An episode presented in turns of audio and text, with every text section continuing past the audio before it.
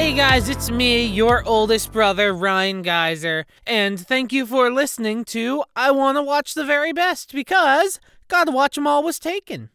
What a twist! So, the reason I introduced myself like that today was because last weekend I was blessed to be able to attend the My Brother, My Brother, and Me and the Adventure Zone live shows. I've been a fan of the McElroys for about six or seven years now, so it was really cool to see them at a live show.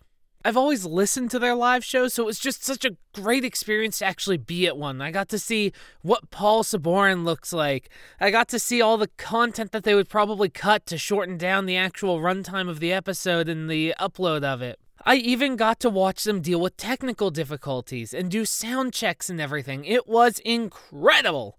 And just in case anyone who listens to this happens to listen to The Adventure Zone or My Brother, My Brother and Me, or Maybe if the McElroys themselves are listening, wink. Hey, it's it's me, Ryan. You should listen to me, McElroys. Yeah, I doubt it. Anyway, I'm not going to spoil it because you guys can go listen to it yourself if you want. I'd recommend them. They, it was a great time. I'm glad I went. I'm so happy I finally got the chance to, especially since they canceled the tour I was going to go on like two years ago for very obvious reasons, but glad I finally got to go. And also, once again, sorry for missing last week. I was at my grandma's. I didn't have time to work on stuff. I tried, but it just didn't work out. So, you guys are getting an episode today at least. Uh, let's celebrate that. Woo! Yeah, baby! That's what we've been waiting for. Yeah, woo! And now, with that, let's jump right into today's episode with. Episode 59 Volcanic Panic! Synopsis Failing to defeat Blaine, Ash has little time to reflect on his loss, as him, his friends, and Blaine must team up to stop the volcano from erupting thanks to a scheme by Team Rocket. After a quick recap, we see what happens to Pikachu. He tries to duck, but is knocked off the arena hanging on by a paw. He then climbs back up, ready to continue, but Ash forfeits the match, saying that one badge isn't worth Pikachu's life. Blaine applauds his wise decisions, saying he would have demanded Ash quit being a trainer if he had continued to put his Pokemon's life at risk, and tells the group that they can rest and heal in the hot springs. Ash tries to stop the gym leader from leaving, with Blaine saying they may battle again one day before stepping back upstairs. Ash then vows to not leave the island until he has his badge. At the spring, Ash washes Pikachu and promises to win next time. Misty and Brock question this, saying he can't beat Magmar, and that there are plenty of other less dangerous gyms he could challenge. Team Rocket is in the hot spring on the other side of the miraculously repaired fence, completely submerged in water with a reed breathing tube, trying to train their bodies to better resist heat. Meowth makes fun of them for failing, the other two replying that's the only way they'll be able to steal Magmar. That must mean they were spying on Ash's battle, since how else would they know about the hidden passageway into a hidden gym that contains a hidden Magmar? Meowth then proposes that they trick the Pokemon by saying it won a fake contest, blasting it with a freeze ray when its guard is down. The evil trio then make their way into the volcano, Meowth announcing that Magmar won a trip to Mount Vesuvius. Magmar buys this and appears in front of the group, who then fire Freezy Blast missiles at it. Magmar just stands there and takes it. Thankfully, it begins to melt itself out while Team Rocket sings. We got a Pokemon on ice! Now the boss will treat us nice! When we show them what we done, our team will be number one! We got a Pokemon on ice. Now the boss will treat us nice when we show him what we... We interrupt this message to bring you a Magmar meltdown! Panicking, the trio start blasting freeze missiles everywhere as Magmar watches. Ash's group and Blaine hear the explosions and worry. Ah! I was on my way to the lavatory when I heard all the noise. Of course, in a volcano, every room is a lavatory. Get it? Rushing down, the good guys see the bad guys blasting everything with seemingly unlimited ammo. Blaine gets hit with a blast and makes a really bad pun. Ice in a volcano? That's freezer burn. Maybe you should cool it with the jokes. He then warns that filling the chamber with that much ice could cause a dangerous chain reaction, and is proven right when the ice cools too fast and breaks the rock around everyone. It's further made worse by this all potentially leading to a full on volcanic eruption. The entire chamber begins to collapse, with steam blasting the rocket trio away to safety. Realizing that they only have minutes until eruption, Blaine tells Magmar that maybe filling the magma pit with rocks will stop it. Pikachu tries to help carry a stone, but the gym leader warns that only a fire Pokemon could withstand that heat. Magmar begins the task, but it's going slowly. Put in a pinch, Ash sends out Charizard, but as expected, he just lazily sits back. But after seeing Magmar try hard and still fail its duty, Charizard decides to get up and help as well. Brock then has Onix and Geodude help too, since they're resistant to heat. Misty and Ash also send out Squirtle and Staryu to keep them all cool with water. Jigglypuff also runs by for no reason, Ash chasing them. Togepi almost dies by falling in the magma like a klutz, but Misty saves them.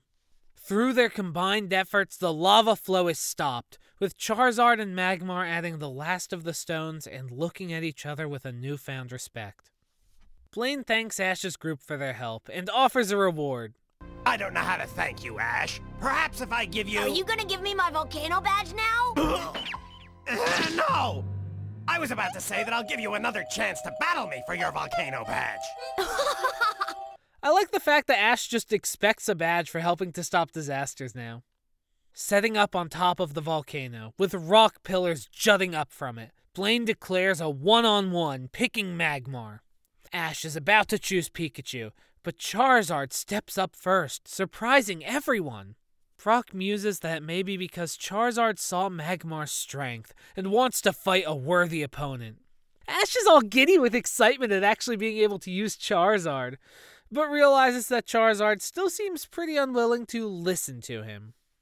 The two Pokemon stare each other down, and Ash orders a flamethrower, both of them using it at the same time, colliding and causing a small explosion equally matched. Magmar then uses Fire Blast, which Charizard stops with his hands, but struggles to push back against, throwing the blast over its head right before it's pushed off the pillar.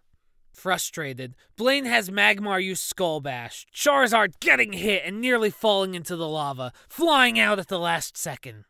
It flies toward Magmar, both of them locking hands against one another, still evenly matched.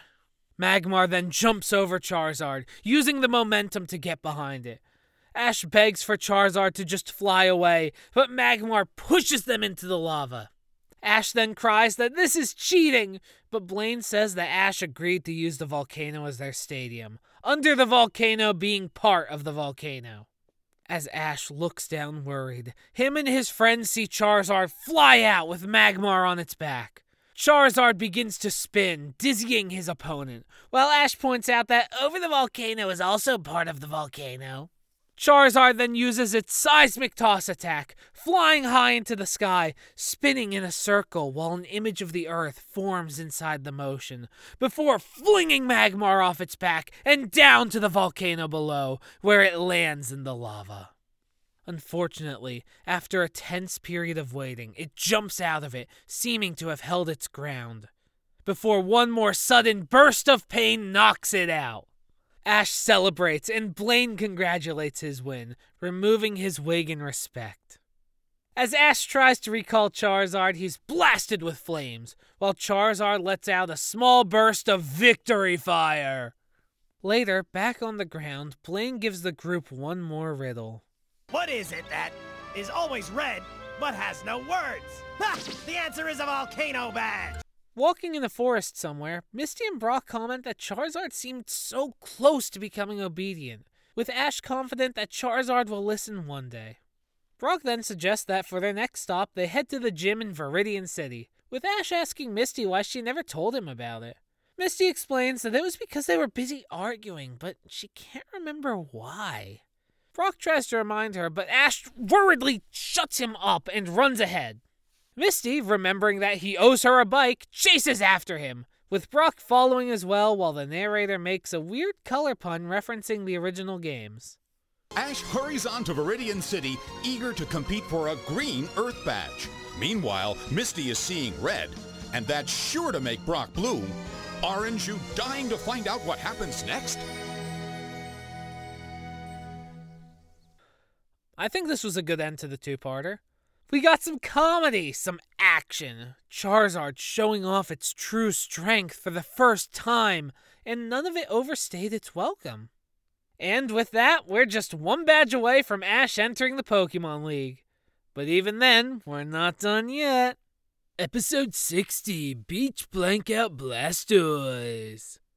Synopsis Trying to leave Cinnabar, the group runs into a Wartortle.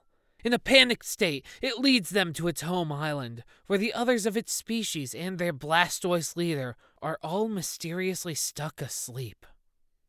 After a recap of the previous episode, we see the group rush towards and miss the last ferry off Cinnabar. As they run towards it on the beach, a Wartortle rushes out from behind a rock, with Ash slamming into it, knocking both of them down. As the Wartortle is dazed, Ash Pokédexes it. Wartortle, the turtle Pokemon, the evolved form of Squirtle. Its long, furry tail is a symbol of its age and wisdom. It doesn't look smart. Wartortle, Wartortle, Wartortle, Wartortle. The turtle Pokemon then tries to worriedly convey some kind of message, but neither the trainers nor even Pikachu understand it. Pikachu then has Ash's Squirtle come out and talk to it, and after a brief conversation, put on its Squirtle Squad glasses, jumping into the water to swim off with the Wartortle. Ash's group then finds a boat somewhere, probably stealing it based off their previous track record, and Misty has her water Pokemon pull it to catch up to the two turtles. They're then all led to a small, unmapped island that looks like a shell, unknowingly being tailed by Team Rocket's Gyarados sub. Arriving on the beach, the trio rush over to see what's wrong, finding the beach covered in Squirtle and Wartortle shells. Brock rushes over to listen for anything inside of them, reassuring everyone that they're just sleeping.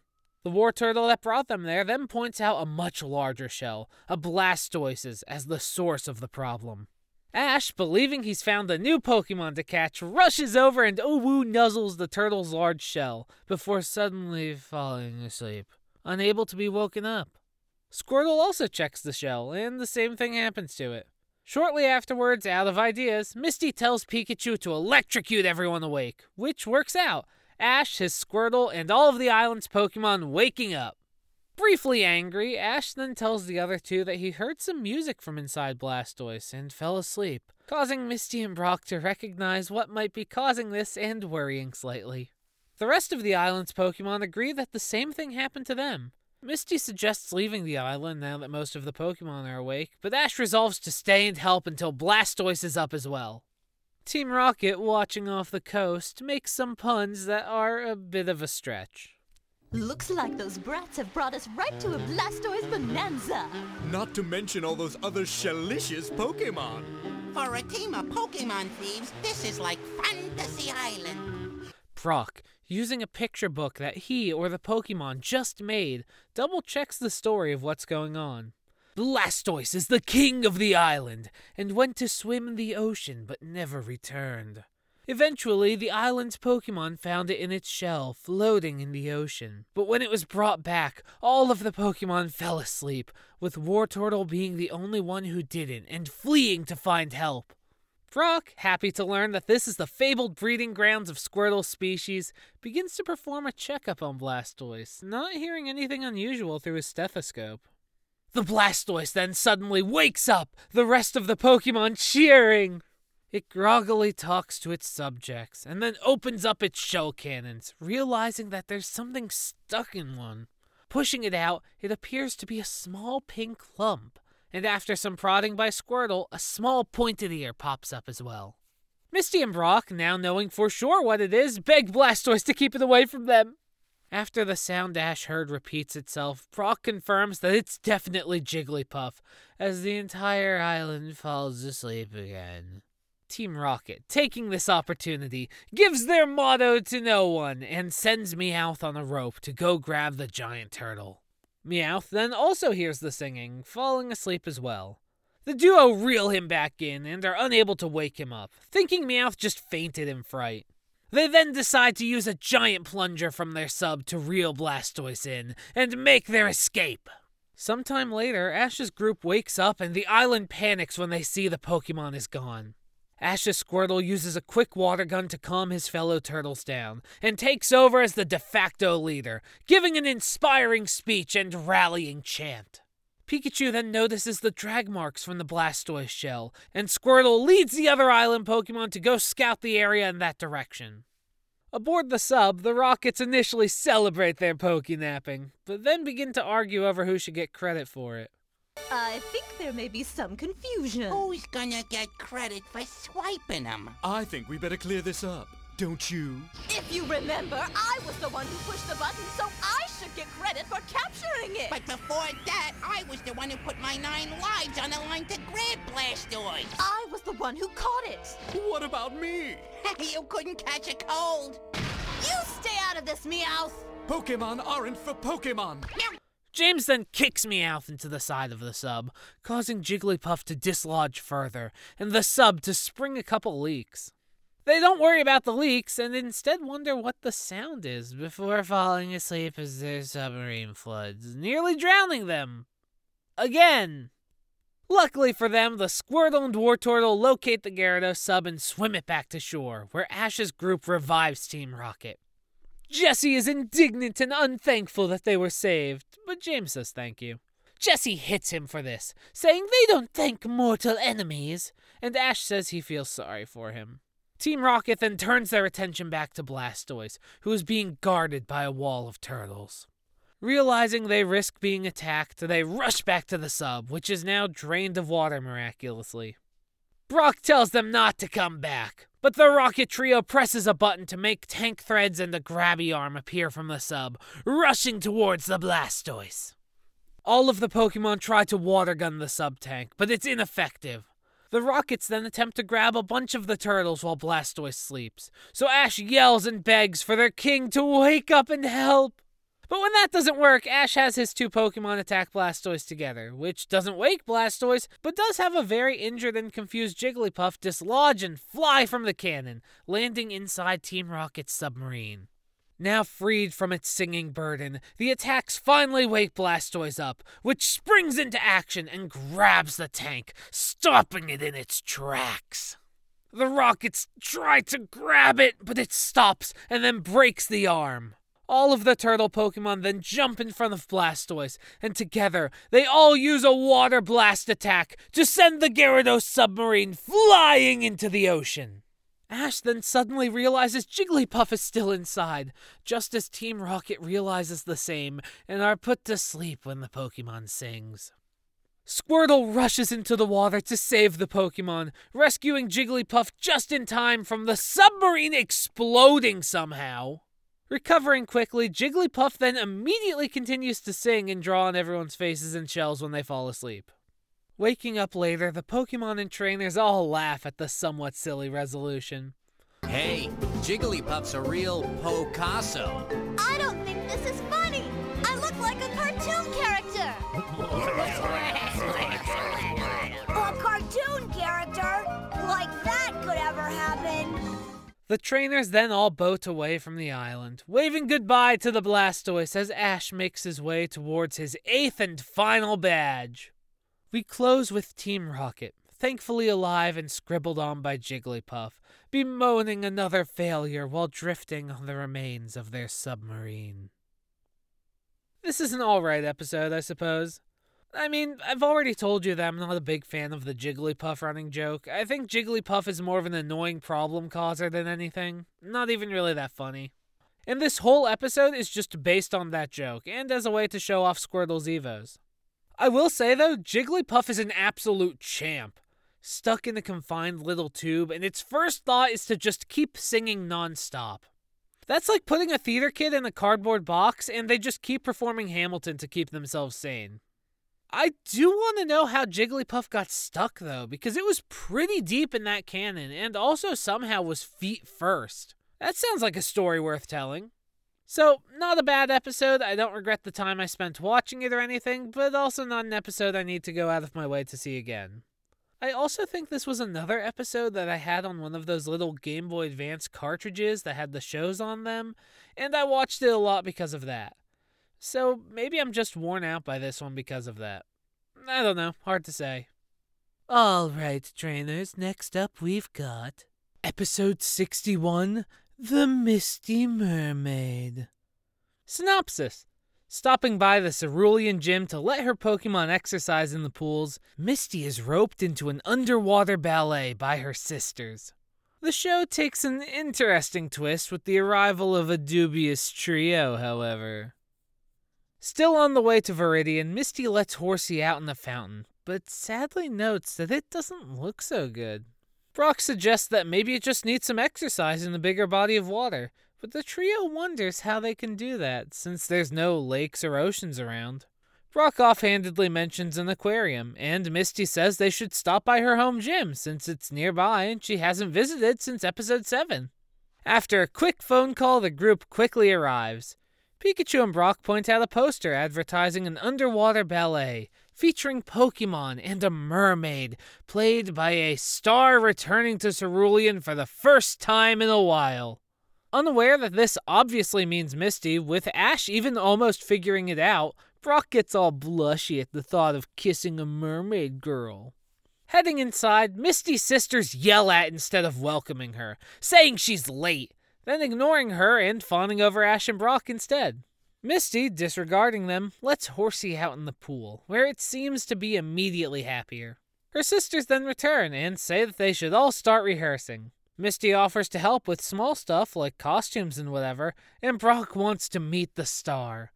But the sisters surprise all three of them by saying that Misty is the one playing the lead, against her will. The sisters explain that they've had fewer and fewer viewers recently, so they came up with the idea to do an entire show underwater. And when Misty called, they viewed it as fate.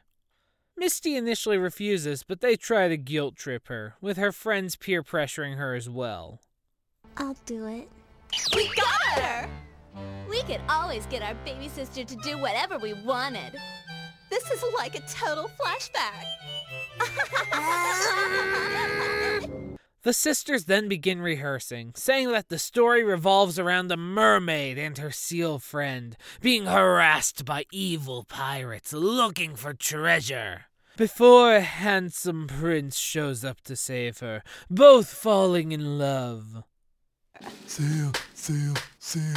I like that charming prince. I like the seal. You would. Team Rocket sees the poster outside, all of them saying it sounds fun, and James bragging that he took ballet as a kid. They then see the promise of Pokemon at the show as well, and decide to do some mischievous stealing. On opening day, the stands are full.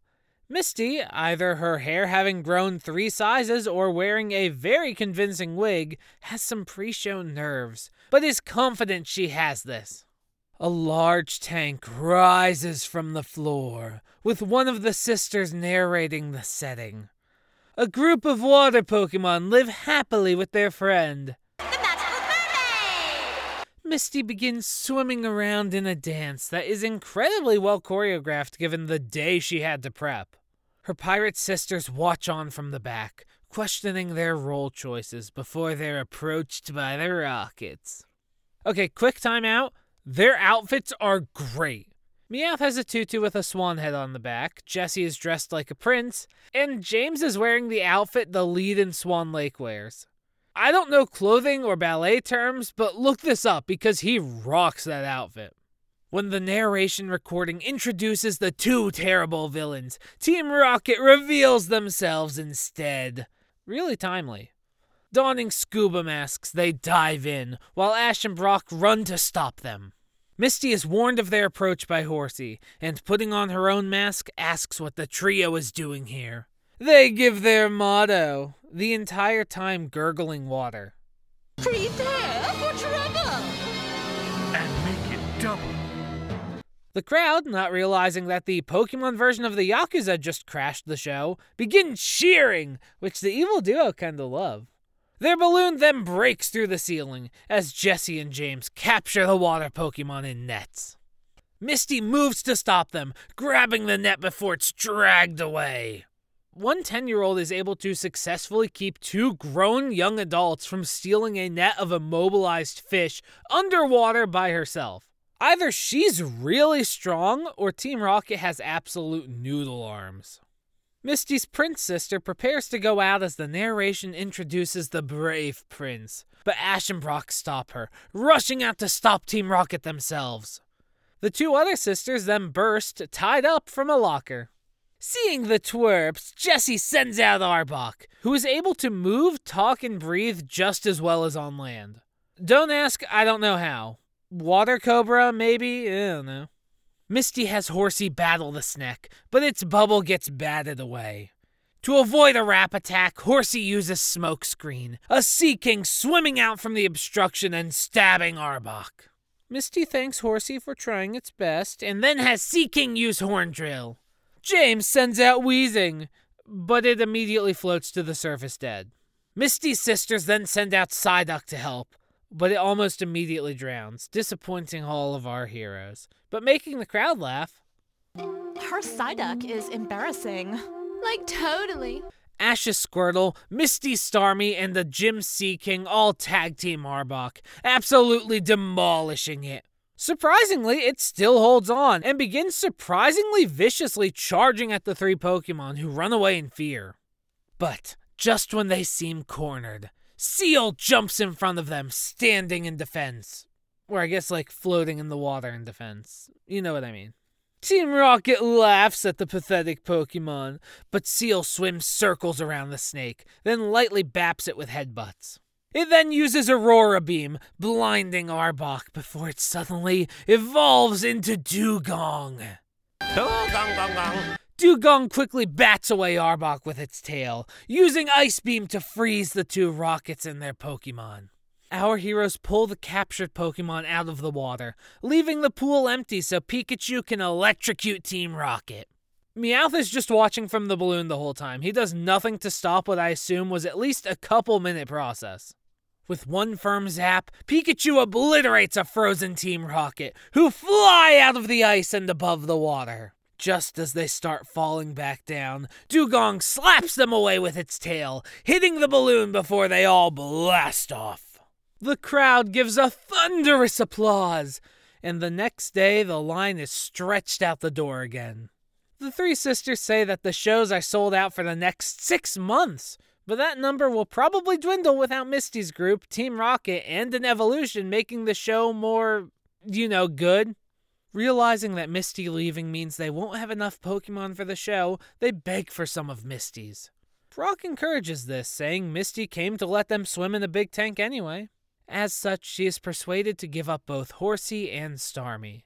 Which doesn't matter in the end, since over the last however many episodes, neither have really gotten any screen time. Thanks, Psyduck. Speaking of, they decline the offer to keep the duck. The Poke Crew bids farewell to the sisters and walk off as Ash tries to sweet talk his way out of owing Misty a bike. Episode end. This is a really weird episode, since I think it serves mainly as a way to get rid of Horsea and Starmie because they weren't really being used at all. It's an important episode because it explains why we never see them again, but other than that, the episode is, in the long run, really irrelevant. It's purely a way to dump Pokemon we never saw anyway, and maybe show off Dewgong too. Other than that, I would have liked to have either seen more or less time spent on the water ballet show more of how it was supposed to go and develop it a bit more, or show even less of it and make it a clearly unimportant setting to a larger episode, and then show other stuff in its place. As it stands, I think it's too middle of the road and just comes off as half baked. So, okay episode in the end, I guess. James's outfit really stole the entire show, honestly. Okay, next up we have episode 62 Clefairy Tales. Synopsis In a town filled with people robbed of small, simple items, our heroes get their bags stolen as well. Following a rambling scientist, they come to realize the thefts may be part of an alien conspiracy. Late at night, Jigglypuff sings to itself as it walks through some woods, unintentionally knocking out some Pokemon as it does. While scribbling on its victims, a tea kettle falls on it out of nowhere. Looking up, it sees what seems to be a UFO fall from the sky, crashing in an explosion. Approaching the wreckage, the Pokemon sees a hatch in the side open up, revealing a group of Clefairy. The next day, Ash and Co stop for some ice cream on the way to Viridian. Ash is dual wielding his cones, covering his face in cream. A Clefairy then happily approaches the group. Misty tries to catch it, but it hops off, Misty chasing after it. Ash and Brock take Pikachu and Togepi to follow, leaving their bags and ice cream unattended, letting unseen figures steal it all. The group returns later, horrified to discover their missing items, Ash especially bummed about his ice cream. They go to report this to the local Jenny, but see a large line of people already there, all reporting their own miscellaneous stolen goods, including a pot, a baby bottle, a baseball player's lucky bat, coat buttons, birthday candles, and a bike horn. Wondering who would steal such simple items, a science man then tells the group that these crimes were committed by aliens. Excuse me, but who are you? Someone who uncovers the truth. Because the powers that be don't want you to know about Earth's visitors from outer space. For the truth, look to the skies and to me, Oswald! How do these guys find us? Everyone tries to ignore him, but he insists on getting the crowd's attention. Misty doesn't believe in aliens, but the man pulls out proof a scrapbook collection of photos and articles. The chef with the stolen pot says that one photo actually looks familiar, and after some badgering, tells the scientist that he saw it three nights ago on the edge of the forest. Jenny points out that the stolen object reports also started about three nights ago, too. Transitioning scenes, our heroes are the only people who elected to follow the alien enthusiast, named Oswald. Brock arguing that it's better than waiting around, plus they may find their backpacks, or at least get some exercise. Oswald uses an alien radar to track them when it suddenly goes off.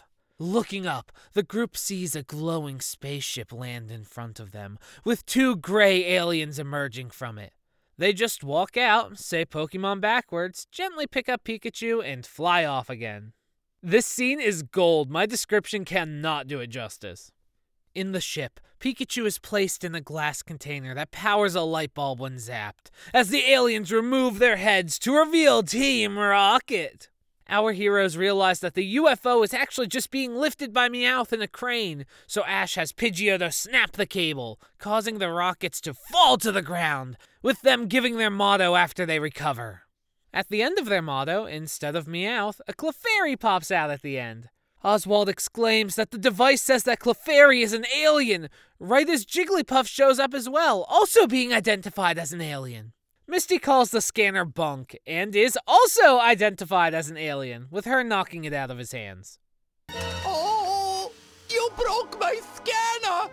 Oh, it took me weeks to assemble that scanner. What will I do if I can't find the comic book I ordered it from? I hate people who have to be the center of attention. Especially when they take everybody's attention away from us.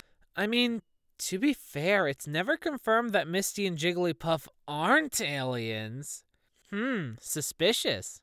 During the confusion, Clefairy steals Pikachu, blocking a chasing Team Rocket with a light shield. Ash's group notices and chases as well, Jigglypuff and Oswald following. Coming to a dead end, Jigglypuff points out an open sewer, which the five all jump down, falling as if into a Mario pipe, even being tossed around a weird pipe network. The group is dumped out in front of the crashed UFO, now repaired, using their stolen goods to fix it somehow. Misty points out Pikachu, somehow sleeping happily in a glass jar, being brought on board. Oswald saying they plan to use the rodent as a power supply. A countdown to launch begins, with Jigglypuff and Ash rushing on board, Misty following, and Brock going to get help from Jenny. Oswald has a crisis about what to do, but then resolves to join the Clefairy in their space excursion. Team Rocket also finds the ship, deciding to bring their boss Pikachu and some Clefairy. James, are you thinking what I'm thinking? I don't know. What were you thinking that I was thinking? What if we brought the boss back Pikachu, plus an entire spaceship full of Clefairy? That's amazing. You must have read my mind, Jess. Or did I read yours? Gee, that's a hard one. After looking around the ship, the group find Pikachu, but are blocked by some very happy Clefairy. Before Ash can argue for his friend's release, Jigglypuff walks up and smacks the leader, causing them both to start a slap fight. After defeating one of them, Jigglypuff proceeds to just slap the stuffing out of all of them before going deeper into the ship, Oswald following after. Ash tries to wake Pikachu up, but to no success. Oswald and Jigglypuff enter the control room, being met with a flower wearing Clefairy captain. The two Pokemon immediately begin slap fighting, seemingly even matches. Oswald, meanwhile, looks at the controls. This control panel is ingenious. I wonder what this joystick is supposed to do. Uh-oh, I broke it. The fairy? The fairy? Don't worry, I'll try to fix it. Grabbing the joystick, it's revealed that it was Jigglypuff's marker microphone, and that's why it was angry the whole time. It then begins singing, its song picked up on the intercom, putting everyone on board to sleep. While napping, the timer finishes counting down, a toy hammer booping Pikachu awake and startling him to shock as a reflex, powering the ship, which is pushed forward by a minecart. As Brock tries to persuade Jenny that his story about Clefairy is true, the street opens up like a ramp and the ship is pushed out onto the road. They had a lot of time and skill to make this, huh? Also, some of the stolen items are dropped, their owners happily reunited. The rocket thrusters ignite, speeding towards a building. But instead of slamming into it, the ship bends like rubber and uses the skyscraper as a ramp to point upwards, lifting them off. Team Rocket breaks down the door to escape, only to realize they were on the thruster portion that just detached from the ship, plummeting to the earth below. I mean, what was their plan anyway? Break the door and jump? They're falling the same distance either way. Pikachu Zap manages to overload and break his container, reuniting him with Ash. The two trainers then notice their bags, grabbing them and heading to an exit. The ship, with its control panel broken due to Oswald, slowly loses altitude. Misty and Ash find an escape door, but realize they'd never make the jump. Misty then points out a skyscraper, and Ash has Bulbasaur vine whip a satellite antenna, all of them swinging off the ship and landing safely on the roof, the UFO flying off into the distance. Elsewhere, a group of fishermen hear a crash and investigate the fallen spacecraft. Oswald exits, dressed in a cardboard box suit and pot helmet, asking if he's on the advanced planet of the Clefairy, scaring the fishers away while the Clefairy begin their thefts once again. Jenny and the other stolen item victims thank the trio for their help, and Ash and Co. continue to Viridian, not noticing Jigglypuff continuing to follow them. This is another example of a goofy episode played before a slightly more serious one to lighten the mood. It certainly embraces the toony nature of early Pokemon more than some other episodes, but it's also not the most off the rails episode there is. I just think it's weird that episode 6 was a Clefairies Are Aliens episode with a nerdy scientist character of the day, followed by episode 7 being a Cerulean Gym episode. And episode 61 was a Cerulean Gym episode, followed by this one being a Clefairies Are Aliens episode with a nerdy scientist character of the day. I even called Oswald Seymour several times while taking notes for this one. It's really just an odd coincidence if it wasn't intentional. Hello, everyone. It's me from the intro again. Did you miss me? Because I missed you. So, don't really have much to say in closing other than thank you for listening. I really appreciate it, and I hope you enjoyed today's fantastical episode. So if you did, tell your friends, tell your family, and even tell that random stranger on the street. Go overcome your social anxiety and talk to them about it.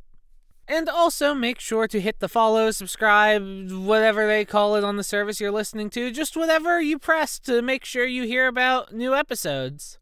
And for the occasional update, or at the very least new episode announcement, make sure to follow at Wannavery on Twitter.com. That that's the Twitter account, and I swore I typed in the full name, but it only gave me like those two words. And honestly, I kind of like it. So, once again, thank you for listening. Means a lot to me, and I hope you have a great morning, day, evening, night, outside of space time, whatever it is you are doing right now. Just have a good one. Bye.